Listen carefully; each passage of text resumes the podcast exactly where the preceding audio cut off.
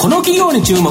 相場の袋紙このコーナーは情報システムの課題をサブスクリプションサービスで解決するパシフィックネットの提供を財産ネットの制作協力でお送りします。ここからは相場の福の神財産ネット企業調査部長藤本信之さんと一緒にお送りしてまいります。藤本さんこんにちは。毎度相場の福の神こと藤本でございます。まあ日経平均はまあ全体的にはですね、年末にかけて非常に良かったという形なんですけど、え東証マザーズがやっぱりちょっとという形ですよね。それは今年、今週12社も上場してるんですよね。はい。で、来週5社、これで終わり。で、1月はですね、ほぼ多分新規公開がないと考えると、ここからですね、僕、マザーズ銘柄が復活するんじゃないかな。その中でですね、まあ、2019年年末ということで、20年への架け橋となるようなですね、はい、橋になるような銘柄、ちょっとですね、ご紹介したいというふうに思います。今日ご紹介させていただきますのが、証券コード7039、東証マザーズ上場、ブリッジインターナショナル代表取締役社長の吉田道正さんにお越しいただいてます。吉田社長、よろしくお願いします。こんにちは、えー、吉田でございます。よろしくお願いします。よろしくお願いします。ブリッジインターナショナルは東証マザーズに上場してまして、現在株価、えー、1626円、1単位16万円ちょっとで買えるという形になります。そう、えー、東京都世田谷区若林にですね、本社がある電話やメールで行う非訪問型の営業、インサイドセールスっていうんですけど、これがメインビジネスの企業という形になります。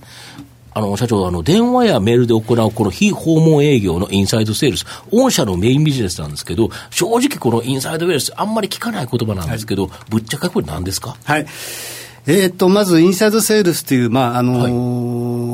響きのようにですね、はい、えー、平たく言えば、あの、内勤の営業ですね。したがって、あの、実際にお客様のところに訪問せずにですね、はい、えー、っと、インターネットだとか、電話とか、とかそういうものを使ってやる営業活動そのものだとか、営業活動をする人、うん、それをインサイドセールスという言い方を、えー、しております。なるほど。これも欧米ではかなり。であのもう欧米ではもう多分私の感覚ですけども、はい、ほとんどまあ100%近くですね、はい、こういう機能は持ってるのがもう欧米だと思います。なるほど。はい。あれですよ、欧米、例えばアメリカだったら国が広いから行って空振ったらえらいことになるそうですね、アメリカは23倍ですからね、日本より。うんうん、やっぱりいちいちおっしゃるように、うん、あの行って何にも進歩、進化しなくて、うん、いちいちジェット機で行くわけにいきませんので、うん、やっぱりアメリカというのは、その売る側も買う側もこう非対面、いわゆるインサイドセールスで物を買うっていうのはもう当たり前の習慣なんですね。なるほど。はい、で、御社はこのインサイドセールスのリーディングカンパニー、カンパニーという形になってて、まあ、このインサイドセールスの機能である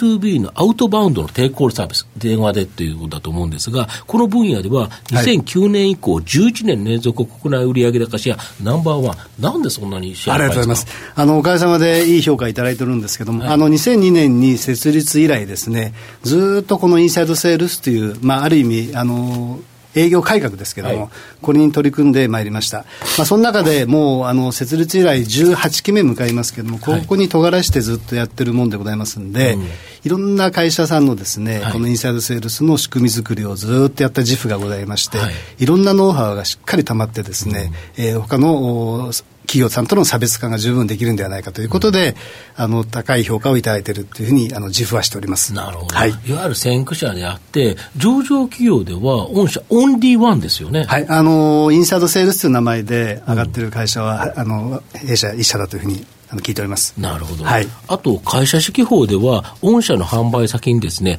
日本マイクロソフトと書いてあるんですけど、その他にもお客様には、世界的な、いわゆるこの外資系企業、はい、これが多いそうですけど。あのこれは、先ほどあの冒頭、ジョンさんおっしゃっていたように、うん、あの欧米では当たり前の営業モデルなもんですから、うん、あの最初に我々2002年作った時に日本マイクロソフトさんのお手伝いさせていただいて、はい、最初のお客さんなんですね。はいはいはいでそれはアメリカのああのマイクロソフト社は、はい、そのインサイドセールスはもう当たり前のことをずっとやってまして日本もやれよと言っとったんですが、はい、なかなかやり方が分からなくて、はい、うまくいかなかったんですね、そこであの我々会社作った時にその声掛けをいただいてうまくいったもんですから、あの同じように日本なんちゃらというグローバル企業さんが世界中で時価総額何兆円とかっていう何十兆円とかっていう、の日本企業さんがその話を聞きつけていただいて、日本法人がですね、うちもちょっと一緒にやってくれよというようなことをいただきまして、設立10年ぐらいまでは100%グローバルのマイクロソフトのような、はい、あのグローバル IT 企業の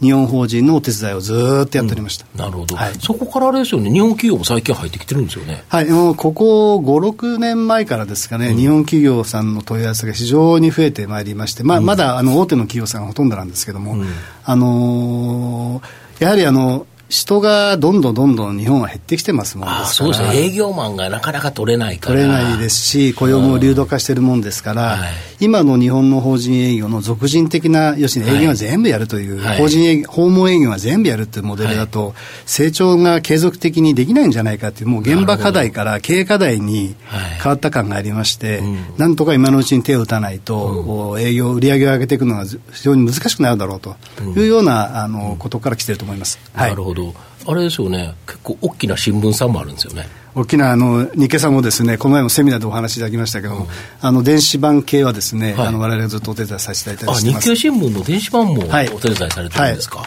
い。はい、なるほど。あのフィナンシャル・タイムズが、あのアメリカではインサイドセールスでそのビジネスをやってるという流れからですね日本の電子媒体はやはり訪問営業じゃなく今のチャンネルじゃなくてですね、新しいやり方だろうということで今あのお手伝いさせていただいてる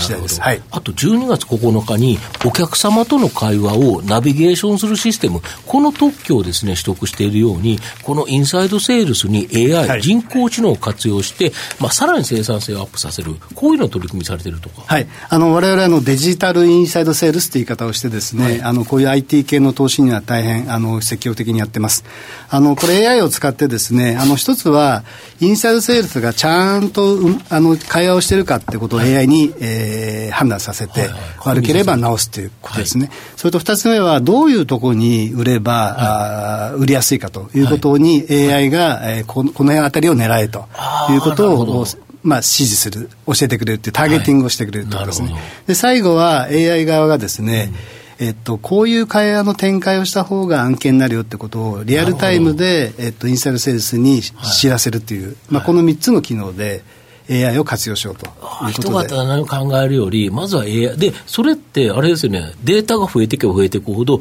どんどん精緻になってますよね。おっしゃるですね。だんだんだんだんそれが学習で、いわゆる学習データですね、それが増えてきますんで、うん、より AI 君は賢くなってですね、うん、より、えっと、当たりやすくなる。ということがあの期待できると思いますね。なるほど。はい、御社の今後の成長を引っ張るもの、改めて教えていただきたいんですか。はいあのまずあのちょっと繰り返しですけども、日本のインサイドセールスっていうのは、本当にあの必然性が出てきまして、まあ、はい、あの少子高齢化でですね、はい、いうことで、これから本格的にあの爆発するというふうに確信しております。ので、はい。まあ、そういうお客さんをまずしっかり取ってくるということがまず大きいと思います。はい、で2つ目はあの今のお話あった AI ですね、とかクラウド系の、そういったあのコンピューターの投資をたくさんしているもんですから、これを次の大きな柱にしていこうっていうのがあの2つ目ですね、はい、で最後は実はあのアジアの市場に、えっと、進出。されてるんですよね。始めました。あのこれ発表させていただいたんですけどまずあの、マレーシアにあります、ある会社さんとですね業務提供しまして、あの向こうに進出している日系企業が、えっと、現地で同様に営業活動をやりたいんですけども、なかなかアジアのベンダーさんはどうも質があの日本のレベルに達してないらしくてですね、非常にビジネスチャンスがあるということで、うん、向こうで、えっと、現地の人間を採用してですね、はい、進出している日系企業の案件発掘情勢をもうすでにお手伝いをしておりましてここをもっともっと加速させようと。日系企業が進出したときに一緒に行ってマーケティングを手伝っていくとそうです、ね、いうことですか。あのそこではあの進出の、えっと、お手伝いもしますし、はい、あとはそのパあの日系企業さんが売りたがってる、えっと、地元のアジアのローカルのパートナーさんを一緒に探してあげたりですね、はいはい、おっしゃるように二人三脚で、えっと、一緒にビジネスを拡大していこうということを全部お手伝いすると。いう事業を立ち上げてます。はい、東野さんいかがですか？そうですね、まあ、あの参入障壁ってそんなにあの高くないと思うんですけれどもあの競合っていうのはあんまりはい、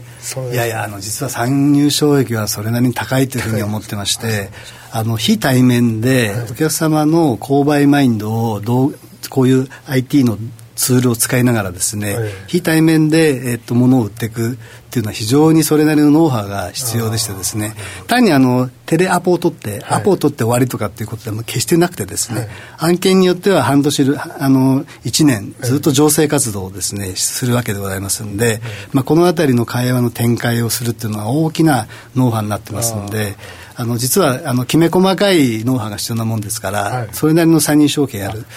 というふうには思ってますね。はい、あとあれですよね、それでやっていけば、どんどんデータがたまるから、結局、先行者メリットという形で、そのビッグデータ自体、これがまた AI を活用して、どんどんということですね。あもう全くおっしゃる通りで、そのいろんな各社さんのやり方がデータとして、こういうふうにすると、こういう案件がたくさんできます、こういうふうにするといいとかですね、うん、そういうノウハウがデータベース化どんどんされてきますんで、うん、新しいお客さんをやらせていただく際も、それがベースになってですね、非常に生産性高く、このインサイドセールスを導入できるというメリットは、うんあると思います。ですから先にやった方がやっぱり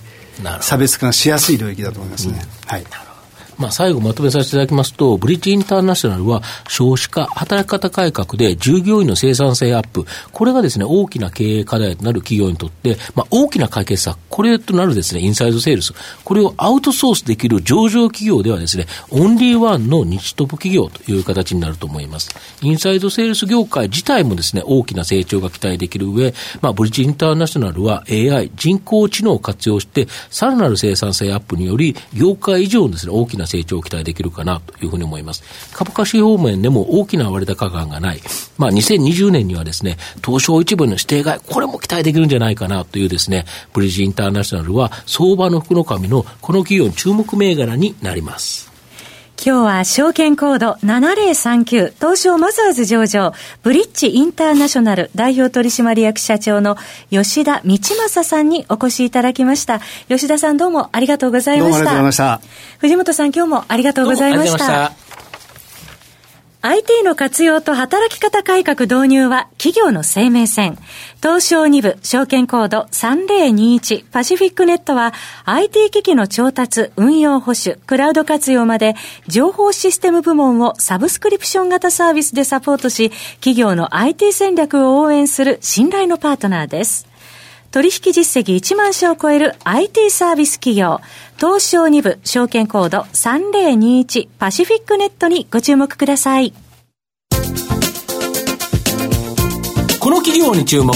相場の福の神。このコーナーは、情報システムの課題をサブスクリプションサービスで解決するパシフィックネットの提供、財産ネットの制作協力でお送りしました。